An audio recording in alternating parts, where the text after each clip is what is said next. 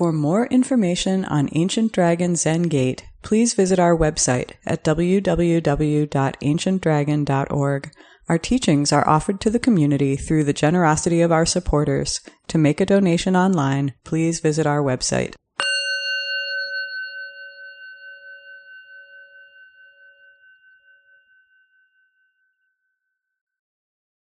Good morning, everybody.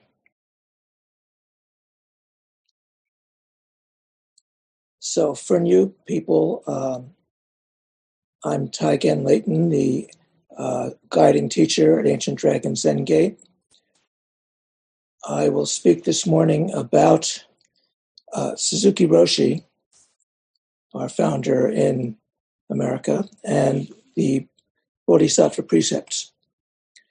So, in the Soto lineage, founded in Japan by Eihei Dogen, a number of teachers seem to have uh, emphasized uh, later in their careers the bodhisattva precepts, um, the uh, 16 bodhisattva precepts that uh, were uh, initiated by Eihei Dogen in the 13th century.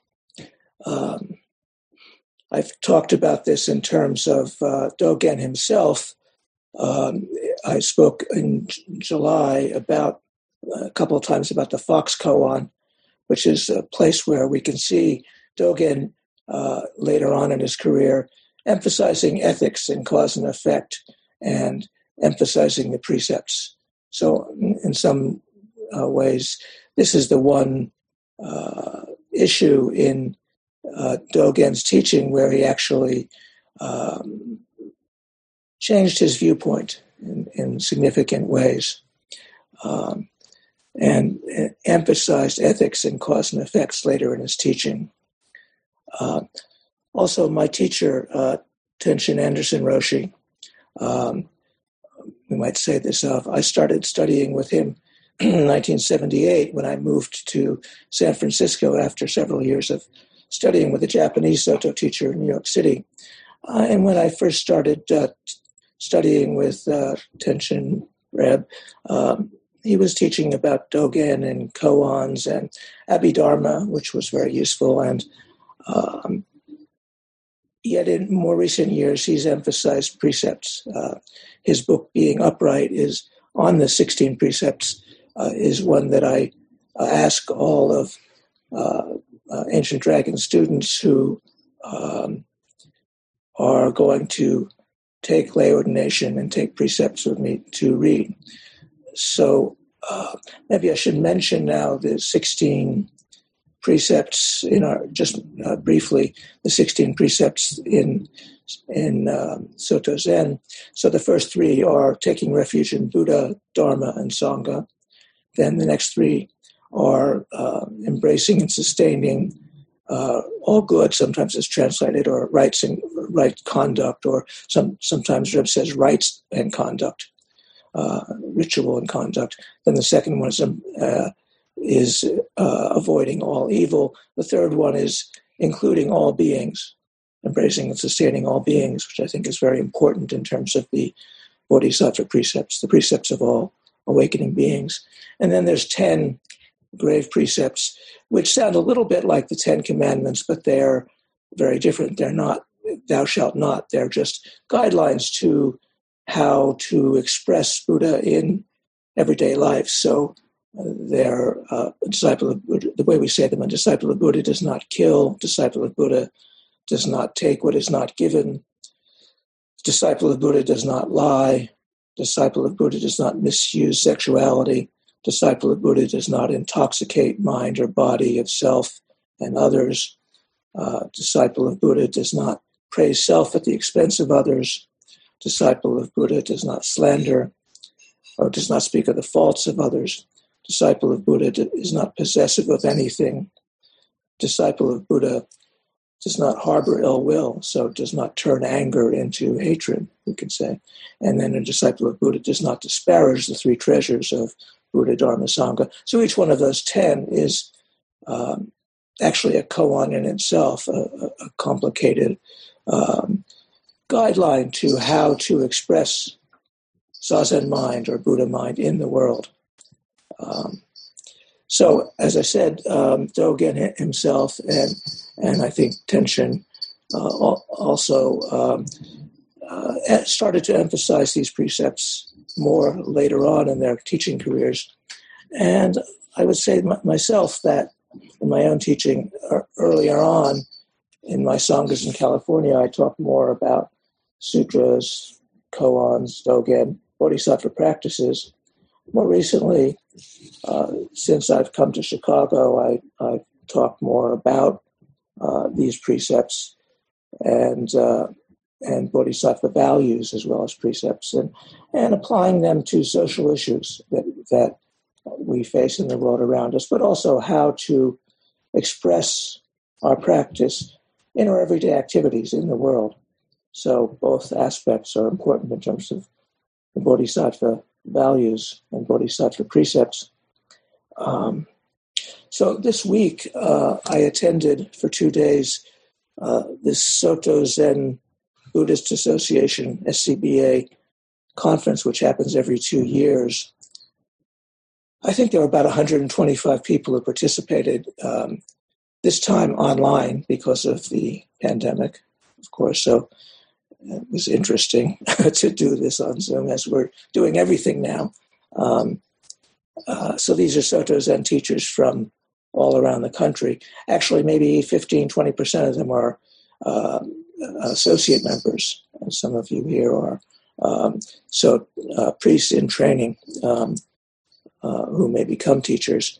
Um, so, um, one of the focuses of this meeting was how to respond to the situation now in our world of um, the, the problem of racism and the issue of uh, police brutal police murders of black people and and the whole issue of racism and uh, how do we respond as clergy as well as how to respond uh, as clergy during covid and what is the current you know what is our responsibility?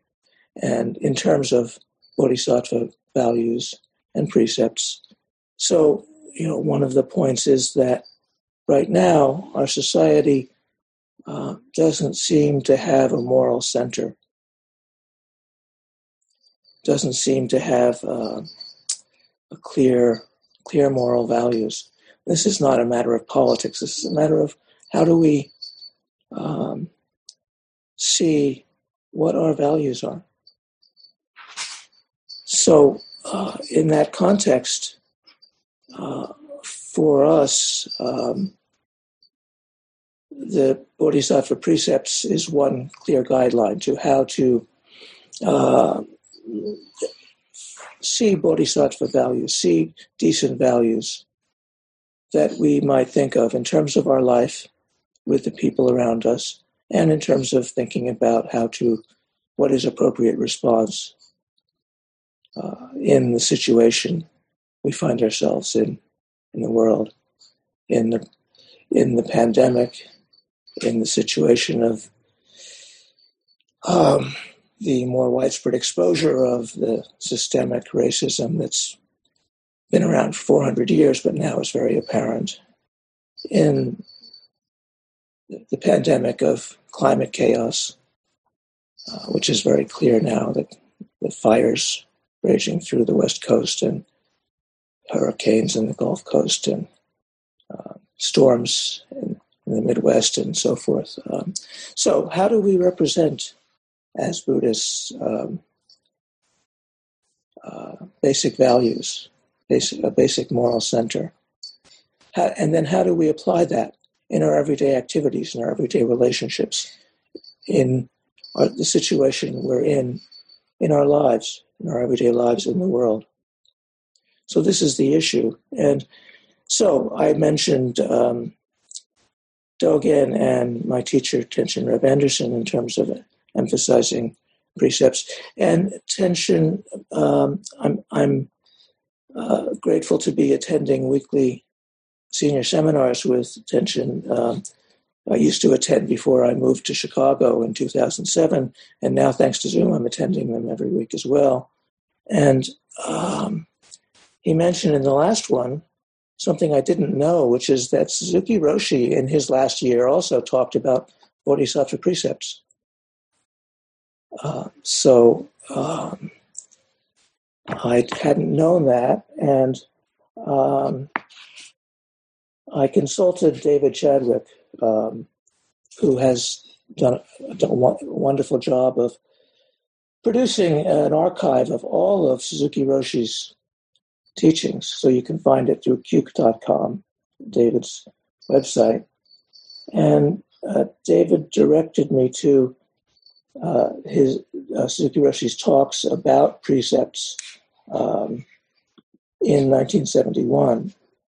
And uh, so I, I've printed out several of them and have been looking at them, and I wanted to share some of them with you.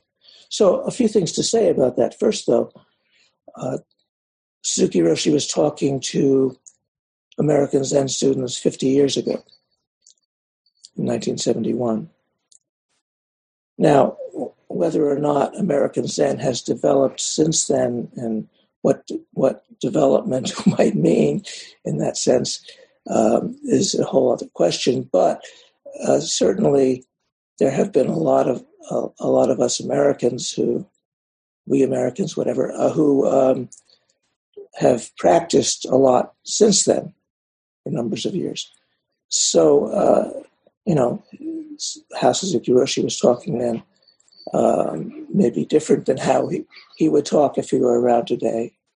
At, at any rate, um, um, just to say that.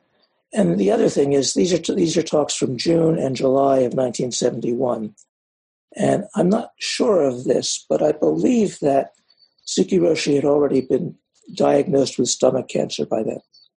So these were talks he gave at San Francisco Zen Center, Page Street. And um, so I'm not sure exactly when the diagnosis was, but it might have been before this. He passed away uh, at the very, very beginning, I think at the first bell of Rohatsu Sesshin in December 1971. And in these talks, mostly he mentions the 16, but he mostly talks about the first three, taking refuge in Buddha, Dharma, and Sangha. If he had lived longer, he might have continued and talked about more about all 16 of the precepts. So we don't know. Anyway, okay, so I want to share uh, some about from, from these three talks, these four of these these four talks. Uh, so I'm just going to uh, share some of the things that Suzuki Roshi said. Uh, the first talk uh, and I don't know if these are Suzuki Roshi's titles or maybe David's or the compilers afterwards. Precepts as original nature. He says some very interesting things. Um, so I'm just going to read some excerpts. The precepts are something which everyone has as his own nature. The precepts were not decided by Buddha. Originally, the precepts were what makes Buddha Buddha. Because of the precepts, he became Buddha. So the precepts were first, and Buddha appeared next. Before Buddha appeared, there were precepts. And before Bodhidharma came to China, there were precepts. So before anyone comes to this one world, there are precepts. So this is a very strong statement that the precepts, the Bodhisattva precepts, preceded Buddha. This is what Suzuki Roshi says. He says, everyone has the precepts in their true sense. Um, that's a really remarkable statement. So this was Suzuki Roshi's understanding. Um, and he also says in that in his first talk, which was in June of 1971. Um, it is difficult to accept just one precept, which is the source of all precepts.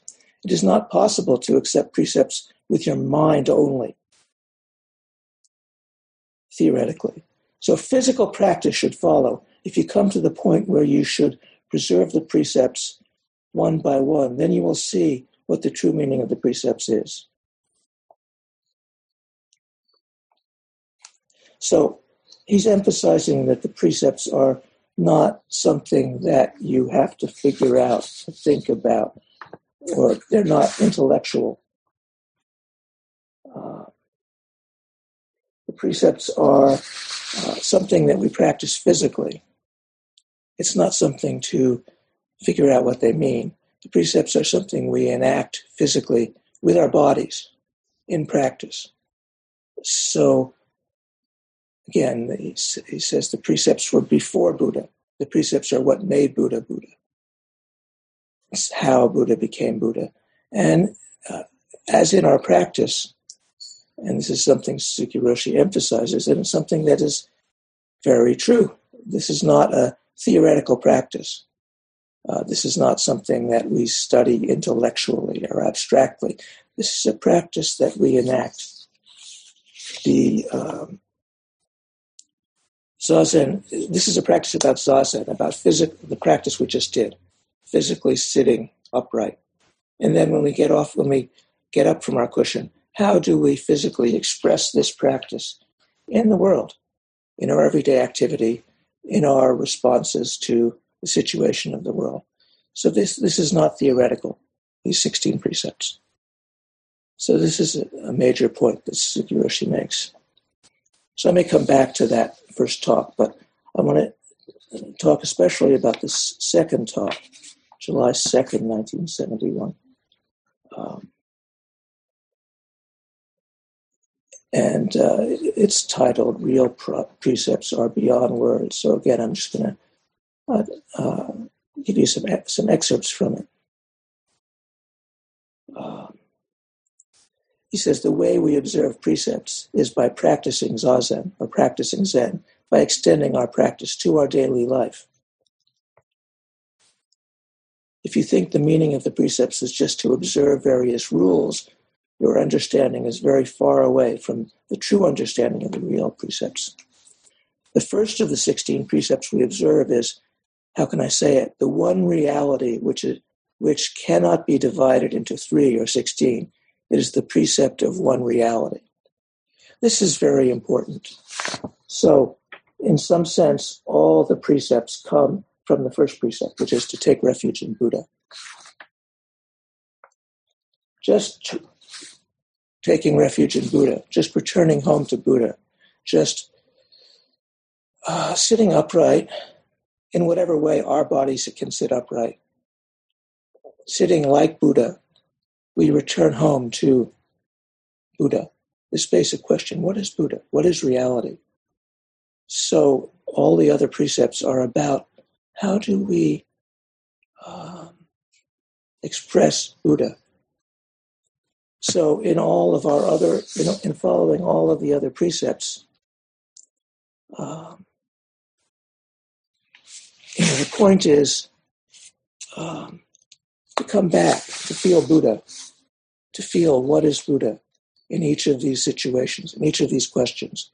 What does it mean to not intoxicate mind or body of self or other? Well, we come back to Buddha. And then all of the other situations um, how do we not praise self at the expense of others? We come back to Buddha. How so? So, in all of our tr- attempts to find appropriate response to the problems in our own life and in the world, the question is, what is reality? What is Buddha? And so, no matter how we engage in skillful means in trying to take care of our life expression and our appropriate response to all of the difficulties of the world around us in this difficult time, we have to keep coming back to turning within. So, you know, I do talk about how do we look at the world around us and and respond helpfully.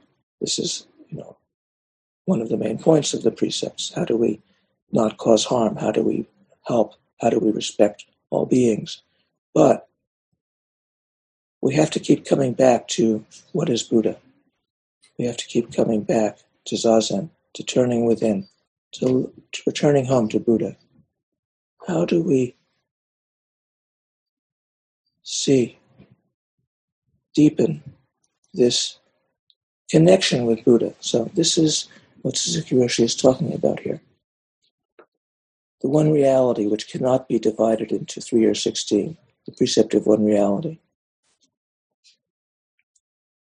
So he also says, just being yourself is the way you can observe the precepts. It's not about trying to become something else. It's about really looking into how is Buddha expressed on your seat.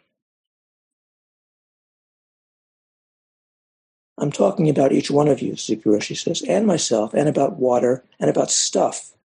When stuff is really stuff, stuff includes everything. So this isn't just about human beings. This is about everything in the world. How do we see stuff? this is a kind of Buddhist technical term. How do we see stuff as Buddha? How do we see our connection to stuff? So this is such an important point. How do we see?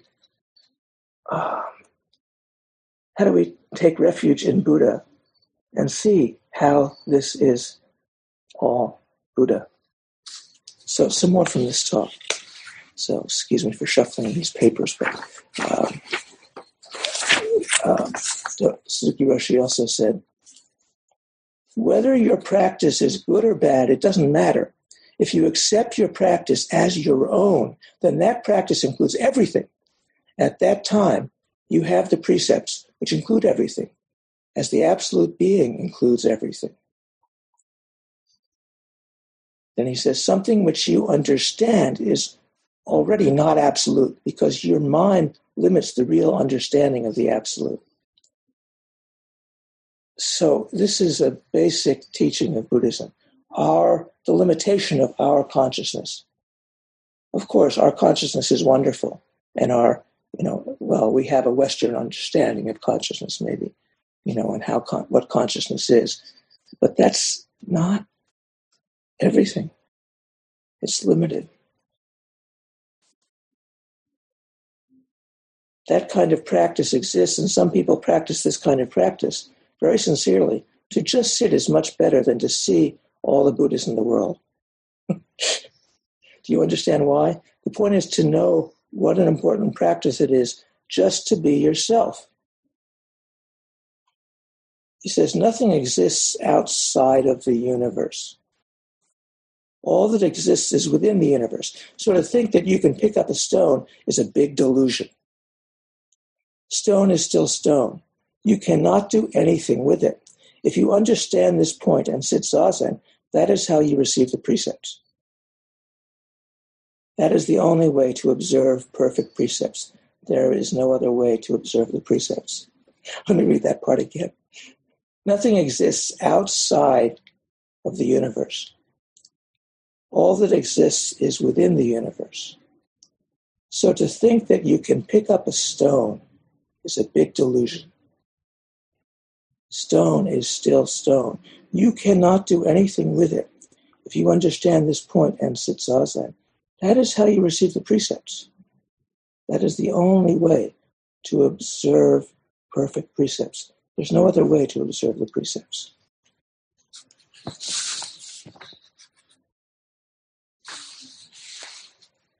So, our idea of the precepts and our idea of what we can do is not the precepts. Continuing with Suzuki talk here. Um, he talks about not criticizing our practice or not criticizing somebody else's practice, just to do your own practice. Then he says, uh, he's talking about he's talking about Buddha, Dharma, and Sangha in this talk. He says the third one of the first division is Sangha. Sangha means to be harmonious. Buddha and the law of the universe are not two. When someone is practicing zazen in oneness with Buddha and his Dharma, that is harmony. It is more than harmony, it is actually one.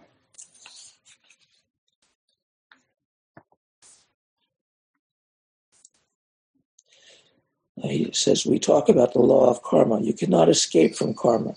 Nothing can escape from karma. There's always some rule which determines how everything exists, and the rules are the same for Buddha himself. When we say Buddha, Buddha acts with karma, by karma, or for karma. So karma and Buddha are the same. So again, I just want to give you a little bit of some little excerpts of what Suzuki Roshi said about the precepts.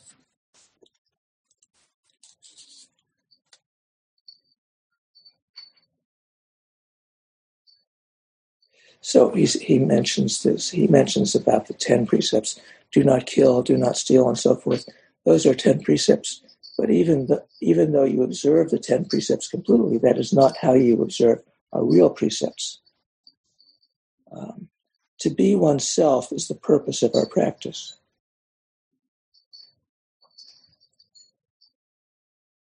That's such an important statement. People come to Zen and think they need to be some special other, I don't know what. people think, people hear the word enlightened and think they have to become some super being or whatever. So let me say it again. To be oneself is the purpose of our practice. Roshi says. How to be oneself and how to keep the precepts, Buddha's precepts, is our point of practice. Those are the three indivisible precepts. So there, there are different kinds of precepts, which I'll get into.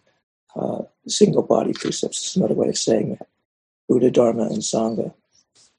Precepts are not just rules, they are a direct explanation of our life and Buddha's teaching and Zazen practice. So there's a lot in that in that talk. Um, uh, so I want to leave time for questions and discussions, but I'll give you a little bit more from Suzuki Roshi's talks about the precepts. Um, in the talk from July 6th, he talks about the three kinds of triple treasure, the three kinds of, ref, of Buddha of taking refuge. Uh, and uh, these are the manifested three treasures, the maintain three treasures, and the single body three treasures. In this talk, he talks about the manifested three treasures especially. Uh, so, in the manifested three treasures, Suzuki Roshi says, Right now, we have temples, and in the temples, we have Buddhas, big or small, bronze or gold, or, or wooden Buddha images. Well, actually, now in the pandemic, we don't have temples, we have Zoom. So this is our temple. um, um, so those images are Buddhas for us, Roshi says. And we have many scriptures bound up somewhere, sometimes in the, in the library. We call them Dharma. And Sangha is priests and lay people. Those are the three treasures which maintain Buddha and Buddhism as a religion. They are called the maintained three treasures. Uh, but I, but, it, but I want to talk about the manifested three treasures, Suzuki Roshi says. Um, they are not different, but the difference between the single body three treasures and the manifested three treasures is that Buddhism, which was told by Buddha, is the manifested three treasures. Buddhism, which was told by Buddha, is the manifested three treasures, and Buddhism, which exists even before Buddha, is the single body three treasures. After Buddha, you can say that is this is Buddha, and this is the teaching which was taught by Buddha, or the or, or Dharma, and this is Buddha's sangha, which includes priests, lay people, and and so forth. We can tell by our eye which is Buddha, which is Dharma, and which is sangha. But with the single body three treasures, we cannot say this is Dharma, that is Buddha, but this is Sangha. That's the difference. For us, it is very important to figure out the difference between Buddhism, which was told by Buddha, and Buddhism, which actually exists, whether Buddha came out on this world or not. Um, he goes on. Um,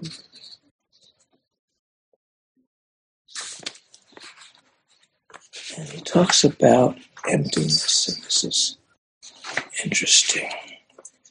And I think he's talking here about the single body, three treasures. Um,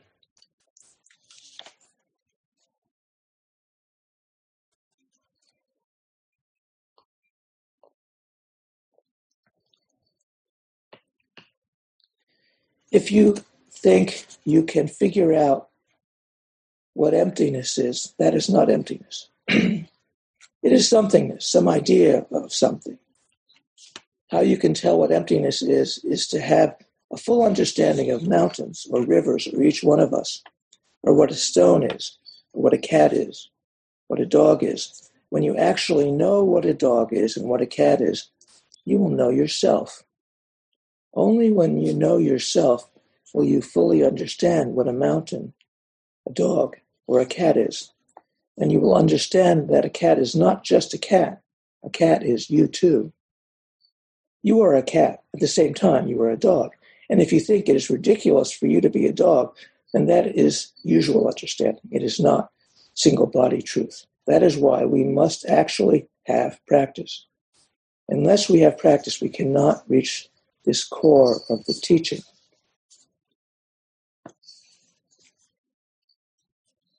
Only when we can be satisfied with ourselves and with what we have and how we are will we have co- complete freedom from everything. That is how we have complete renunciation.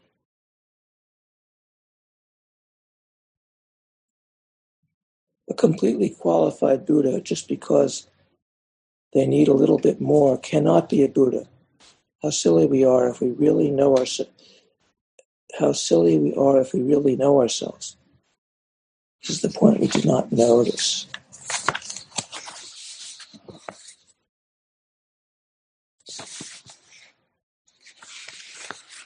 So he's talking about taking refuge in Buddha here. Buddha's enlightenment was just to be himself. And when he became himself, he found everyone was a Buddha and everything was Buddha. When he just knew who he was, then everyone was Buddha. Everyone is Buddha. That is how he attained enlightenment.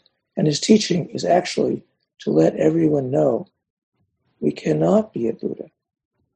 So his teaching is about our human nature. That is why we say if you study Buddhism, you will be a good human being. And when you know your bad points, you also know you are originally Buddha. Just the same thing. At least if you listen to his teaching, you will know you have suffering as a human being. And that is how you can be free from suffering. The same teaching will work in two ways. But actually, he was talking about himself as a person who was born at a certain time at a certain place? If so, what is Buddhism? Where is Buddhism? Buddhism is each one's nature, each, each one's own nature. In this sense, each one's own nature is called Buddha nature, because Buddhism is, abs- is about how a Buddha loses himself and how a Buddha stays himself. So it is all about each one of us. There is no need to recite sutras in the true sense, but it will help anyway you should pay homage to yourself, which means to pay homage to Buddha and to the Dharma. That's the structure of Buddhism.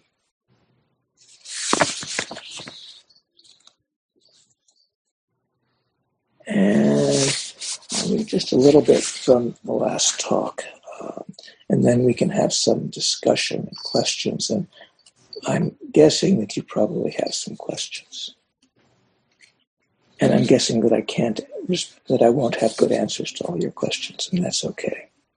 Um, so he talks about, um, in the last talk, he, he talked about the why it's necessary to accept preception. He talks about the three kinds of triple treasures: the single body triple treasure, um, and then the uh, which is he says to accept things as it is we do not try to think about things just with our minds, but before we think, we accept things. Then he talks about the manifested three treasures, um, which are the three treasures which were realized by the Buddha. When Buddha found out the truth, he himself became Buddha. This is the manifested three treasures. Uh, just a few other things here. And then he mentions the maintained Buddha, Buddha, Buddha triple treasure. Um, so I'm just going to just a few bits from this. It is necessary to remain very common. In order to remain very calm and usual, you accept the precepts. So the precepts aren't about becoming special or some special kind of Buddha being or whatever. It's about being yourself. The three treasures, after all, are about yourselves and about your practice, the pure practice of Zazen, he says.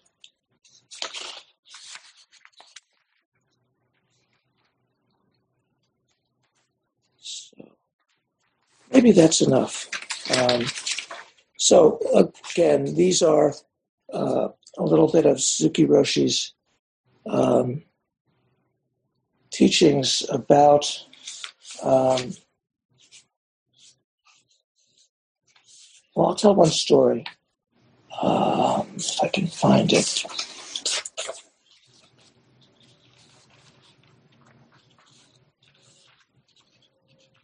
Yeah, uh, I'll tell one, one story in closing. And this is a story about a great uh, teacher who was um, one of Suzuki Roshi's teachers.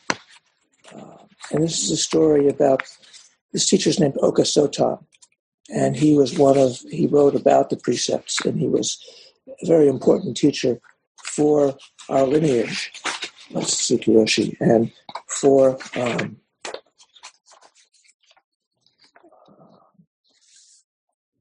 for Suzuki Roshi and, and, and for Soto Zen and he was he was in the beginning of the 20th century and a lot of important 20th century Soto teachers studied with him but this is a story about Oka Sotan when he was just a, a young boy. Uh, and this is a story about Oka Sotan in the precepts. So I'll just read it. When Oka Sotan Roshi was a young boy, his teacher, Token Roshi, told him to buy some tofu. He went to the store. On the way, he saw a picture advertising an acrobatic theater. While he was standing looking at the various pictures in front of the building, he heard the bell of his own temple. It was the signal for mealtime. He was supposed to come back to the temple with the tofu and finish, co- finish cooking it before mealtime, but he had been looking at the picture for such a long time without knowing what time it was. Hearing the bell, he noticed what his duty was. He dashed into the store. Give me tofu, he said. As soon as the old man gave it to him, he dashed back, but on the way back, he noticed that he had left his hat in the store. So he ran back again. Give me, give me. And the old woman at the store said, What? Give me. He meant his hat. But his mind was so busy that the word hat didn't come out. Give me, give me. What, what, what? And at last he, he could say, My hat. Oh, your hat is on your head. What's the matter with you? And again he went back to his temple with his hat. That's the story. Precepts are something like his hat, Suzuki Roshi says. The precepts are always on your head. Because he wanted to say hat or precepts, it didn't work. If he always has his hat, then there is no need to think about it. That is actually how we should keep the precepts, Suzuki Roshi says. So we put emphasis on actual practice of Zaz, or Zazen, how to be concentrated on what we do, moment after moment during sesshin, I talked about shikantaza. I feel I haven't met you for such a long time. Most of you were sitting for the five days, but I feel I am seeing some of you for the first time. But actually, I was making our practice, what shikantaza is, clear. In, short, shikantaza is to live each moment. Shikantaza is how we are just sitting, is how we live in each moment. Um, and then later in the talk, um, Suzuki Roshi talks more about Oka Sotan. He says, um, the most important the most important thing is this practice of sincerity. You may laugh at what Oka, Sot- Oka Sotan Roshi did when he was a boy, but he was a good priest. Even though he was so small, he was very good. he had to be scolded by his master when he came back to his temple, you know. They had to wait maybe another 30 minutes before they ate, so he had to be scolded.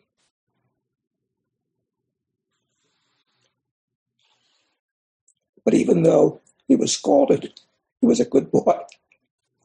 There is no question about that point. You cannot say he wasn't observing the precepts. He faithfully observed the precepts. And he always kept his hat on his head. This time he forgot about his hat, that's all. So that's a story about Oka Sotan and the precepts. Okay, comments, questions, responses, uh, feel free. Um, if you, if I can call on you, if you raise your hand, if you um, are not visible, you can raise your hand in the uh, participants box, and maybe David, you can help me call on people there. So. Um, who has a question or comment or response? Joanne, hi. Unmuted. Okay, there we go. So that was a lot. yes, it was. but it was all it was all about taking refuge in Buddha. I'm trying to digest, but what came for me was how amazing some of these teachings are and some of the teachers. And I would like to explore more and knowing about the website that you mentioned. And I did actually um, listen to your interview by the owner of the website that you mentioned, Cuke, Cuke, Cuke. Cuke.com, David Chadwick, who's done a wonderful job. C-U-K-E.com? C-U-K-E.com. And that goes back to David Chadwick's wonderful biography of Suzuki Roshi called Crooked Cucumber. I recommend it. Ah. Well, so um, inspiration for me. Thank you. You're welcome. Other questions, comments, responses, anything?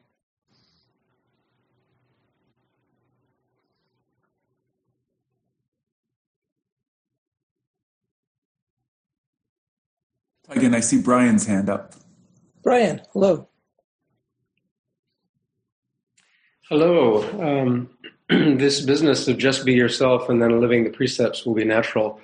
Um, I, one of the things that came to mind was the advisors to Donald Trump who are sometimes troubled by what he says, and other advisors who say to them, Don't worry, let Trump be Trump.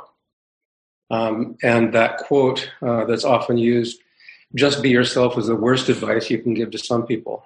Um, and so the question for me is, is what does it mean to be oneself in a way that naturally keeps the precepts? Um, in Christianity, St. Augustine uh, said in a sermon, love and then do what you will.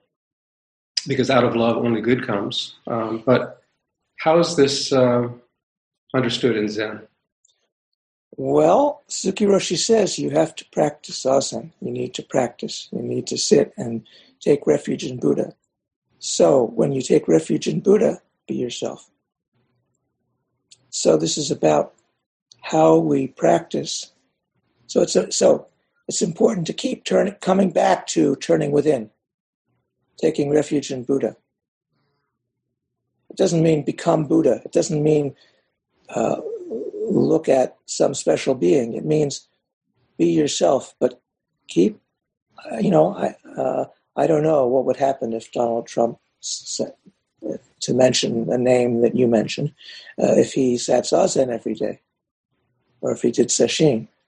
I don't think he, I, I don't know, uh, from what I understand from hearing all this stuff about this person, um, he's not so self reflective anyway uh, you have to keep turning within. This is the point of the first precept. And all 16, all 16 are important. Each one of the 16 is important. Each one of the 16 is a huge koan for expressing what it means to be yourself. So, what it means to be yourself is practice. Zitzazen. This is not some idea of being yourself. It's about how do we breathe and sit upright and face the wall and turn within and allow Buddha to be yourself, which is just yourself. So that's that's what Suzuki Roshi is talking about. So that's one way to respond to what you to your question. Did I see Paul's hand up? Zengyu, yes.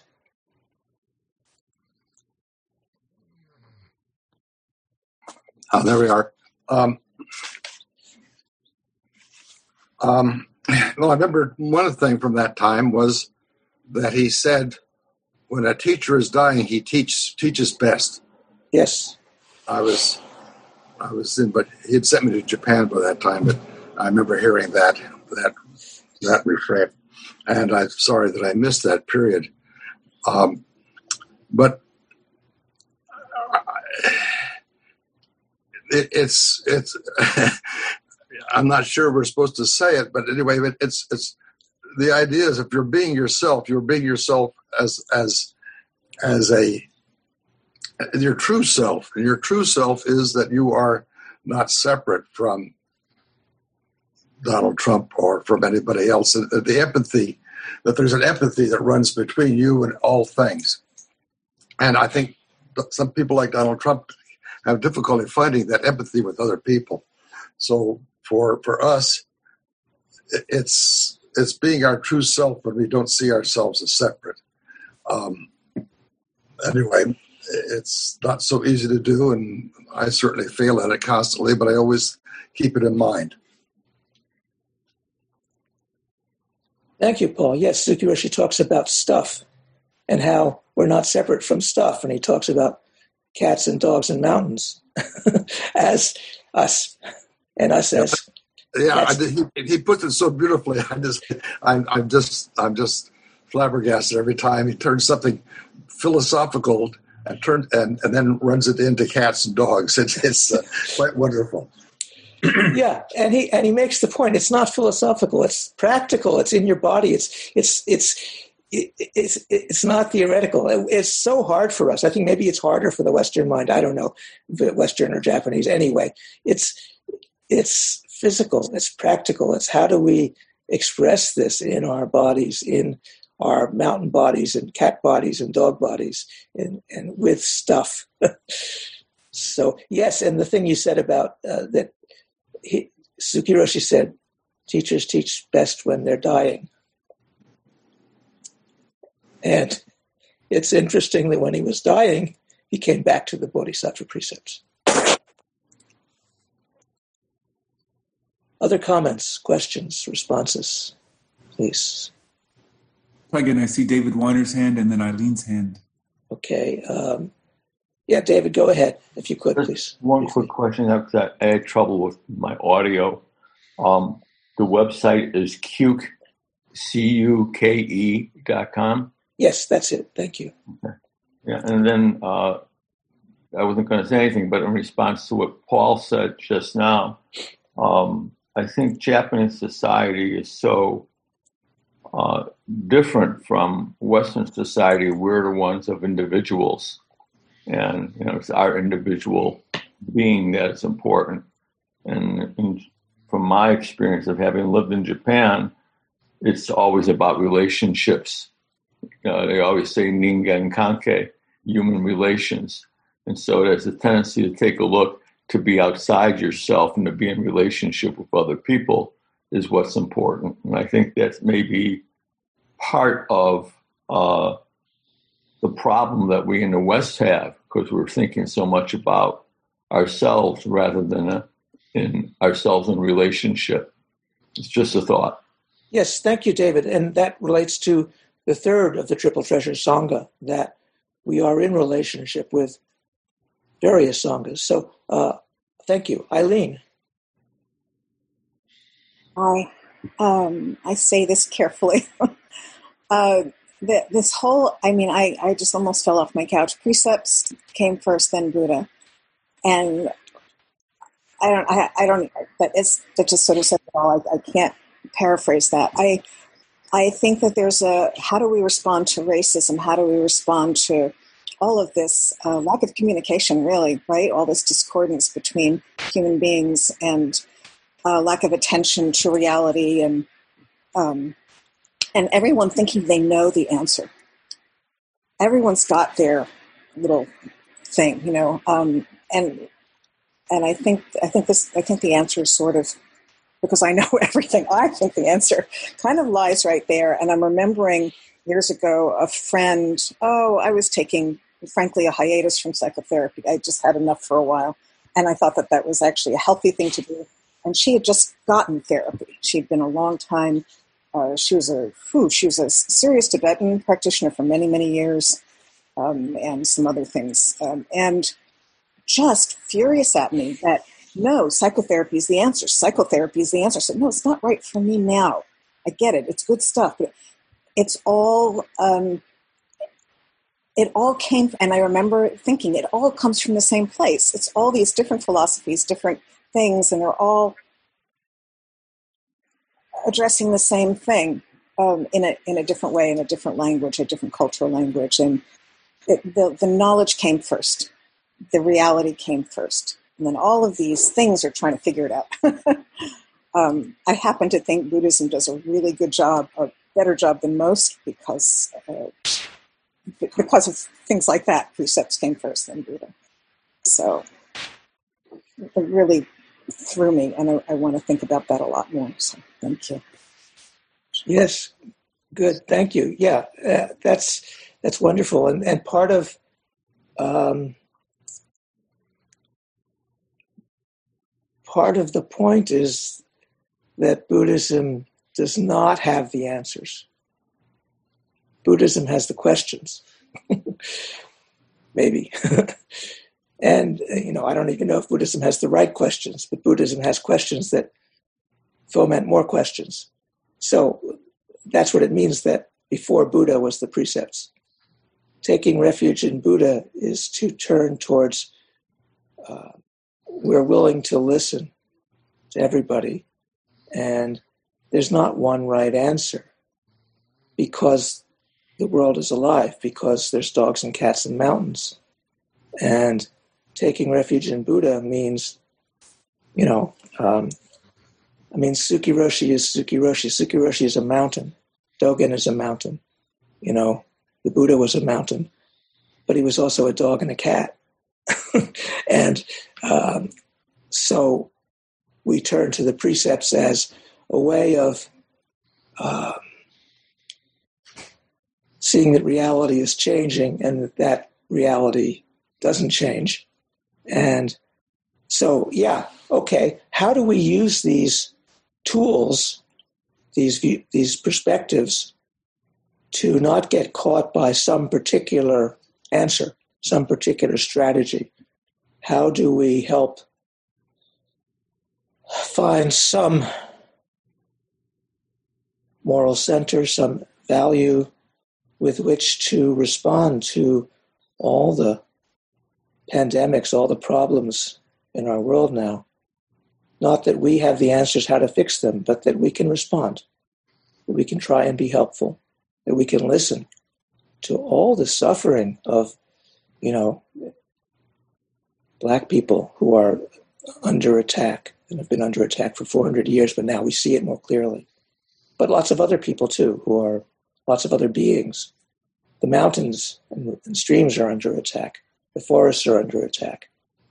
How do we listen and, and then respond helpfully when we think we see something to be helpful with? I don't have the answers. Suki Roshi doesn't have the answers, but Suki Roshi points us to something. So um, to think you we have the answer, or that there is one answer, or that there is one reality, gets in the way. It's about, you know, uh, just feeling it in our body. I don't know. I don't have the answer. But if some of you have, if some, if some, maybe somebody here has the answer, and if you do, please let us know or if you have a good question, that's that's okay too. So, other comments or questions or responses? Yes, Juan Pablo. Hi, uh, thank you so much for the talk and for sharing the the thinking of Suzuki Roshi. It was uh, there's a lot of things I think they're philosophically talking And um, one thing that I was uh, thinking um, for him or for for you think for Buddhism the precepts are part of reality, like it it's the way the universe is structured or something like that. Because sometimes we think ethics or precept precepts are or attitude towards the world, but um, I was thinking that maybe it, precepts are inscribed in the very structure of the world. So, what do you think about that? Yeah, that seems to be what Suzuki Roshi is saying at one point. Mm. That that basic ethical values are more fundamental than um, our ideas about reality.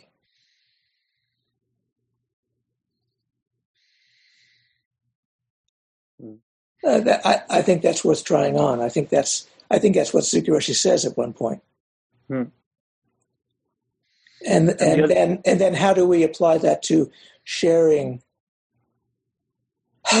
decent moral values in our in our society that really needs it and hmm. and and it's not about some particular religion or some particular political party or any of that it's it's about or ideology. It's not about ideologies. It's about how do how do we how do we be kind, as the Dalai Lama says. How do we how are ways? What are the ways to be uh, caring? And how do we express that and share that in the world and encourage that? Hmm.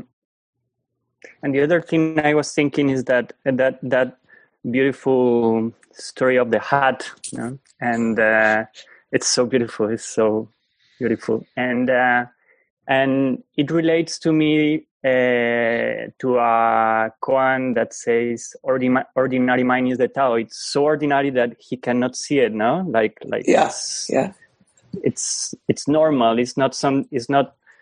It's like an antidote to a righteousness attitude. You know, I think something like that.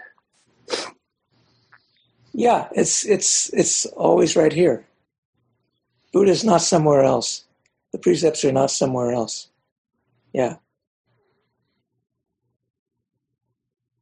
It's not that we have to, what does Mary Oliver say? You don't have to crawl barefoot through the desert 40 miles on your knees. It's just, uh, yeah, it's always right here. So that's why we need to practice. Fushin.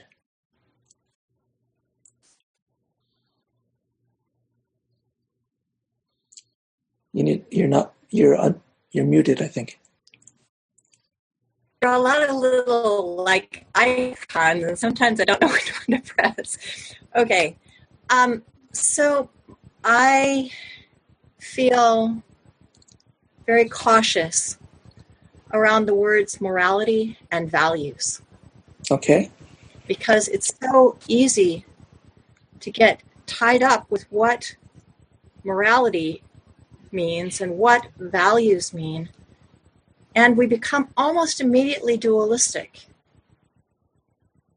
And I remember from the Zen Mind Beginner's Mind, Suzuki Roshi said, said something like, you know, if you become dualistic, you'll lose all precepts. So when we use this word morality or ethics or values,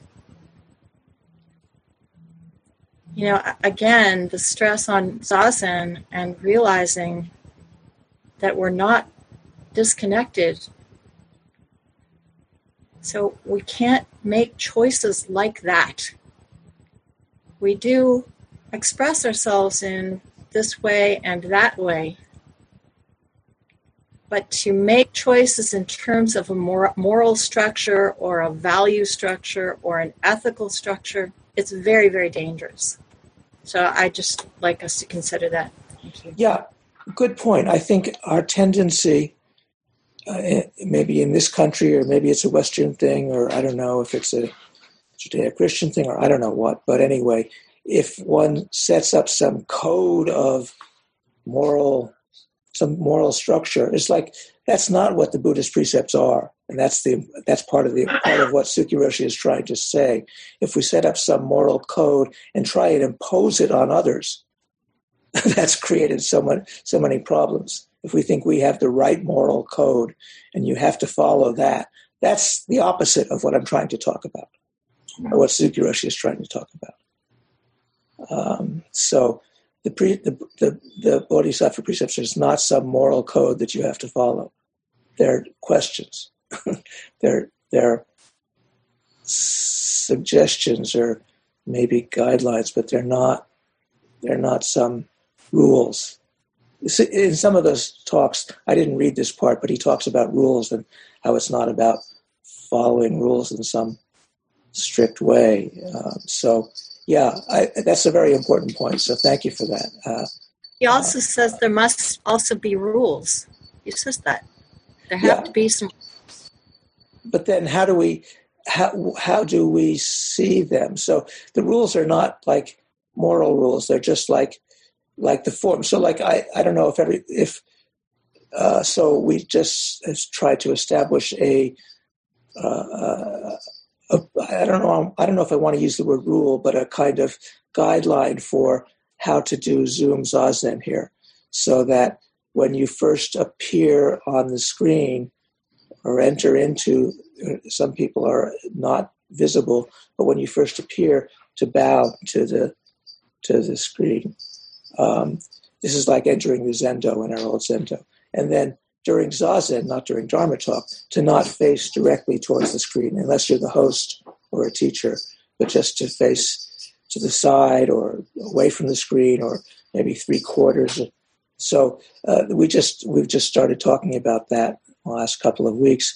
So just to, I'll just mention that. So this is you could say that's a rule, but these are just ritual ways of harmonizing. This is about sangha. It's not about uh, some moral rule. It's not like you're bad if you if you don't do that. It's just how do we harmonize together. So that's the kind of rule that we have to follow.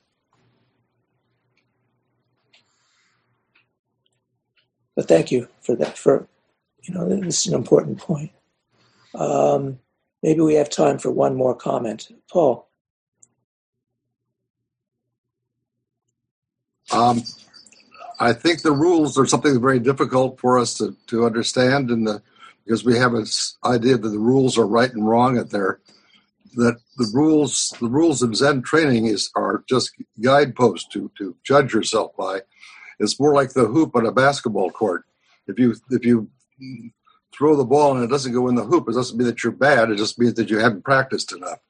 And it, and then you say, oh, I need to practice more in that department. If you if you don't come when the bell rings, you say, "Oh, I guess I have a. I guess I'm feeling kind of lazy. I guess you know you learn something about yourself by the rules give you a signpost to learn something about yourself. It's not. It's not something that you could be bad at or or or make a mistake at or even be uh, immoral about. It's just some, just a way of learning about ourselves.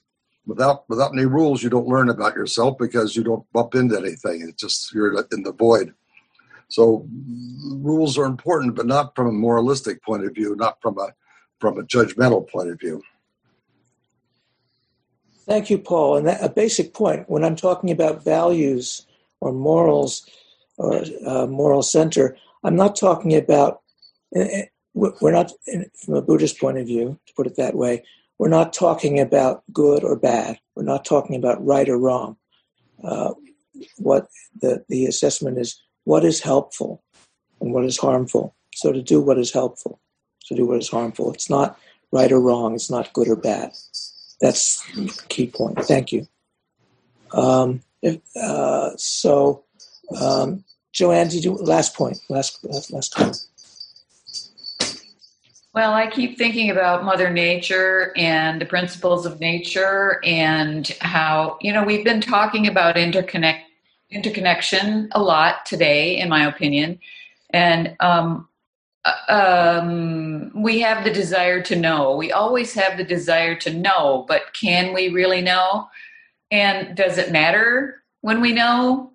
We place so much importance on our abilities and our uh, intelligence, and yet what we're hearing from Suzuki Roshi is just get back on the cushion and be yourself.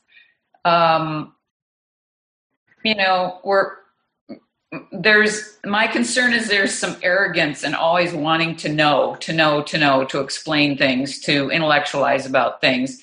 And I love the just go back to the cushion and be who you are, be a human being, be a human being and learn what it is to be a human being that fits in with the natural cycles of life and the flow of energy of life and to be honoring that and to be aware of that and to appreciate that. That's all I have to say.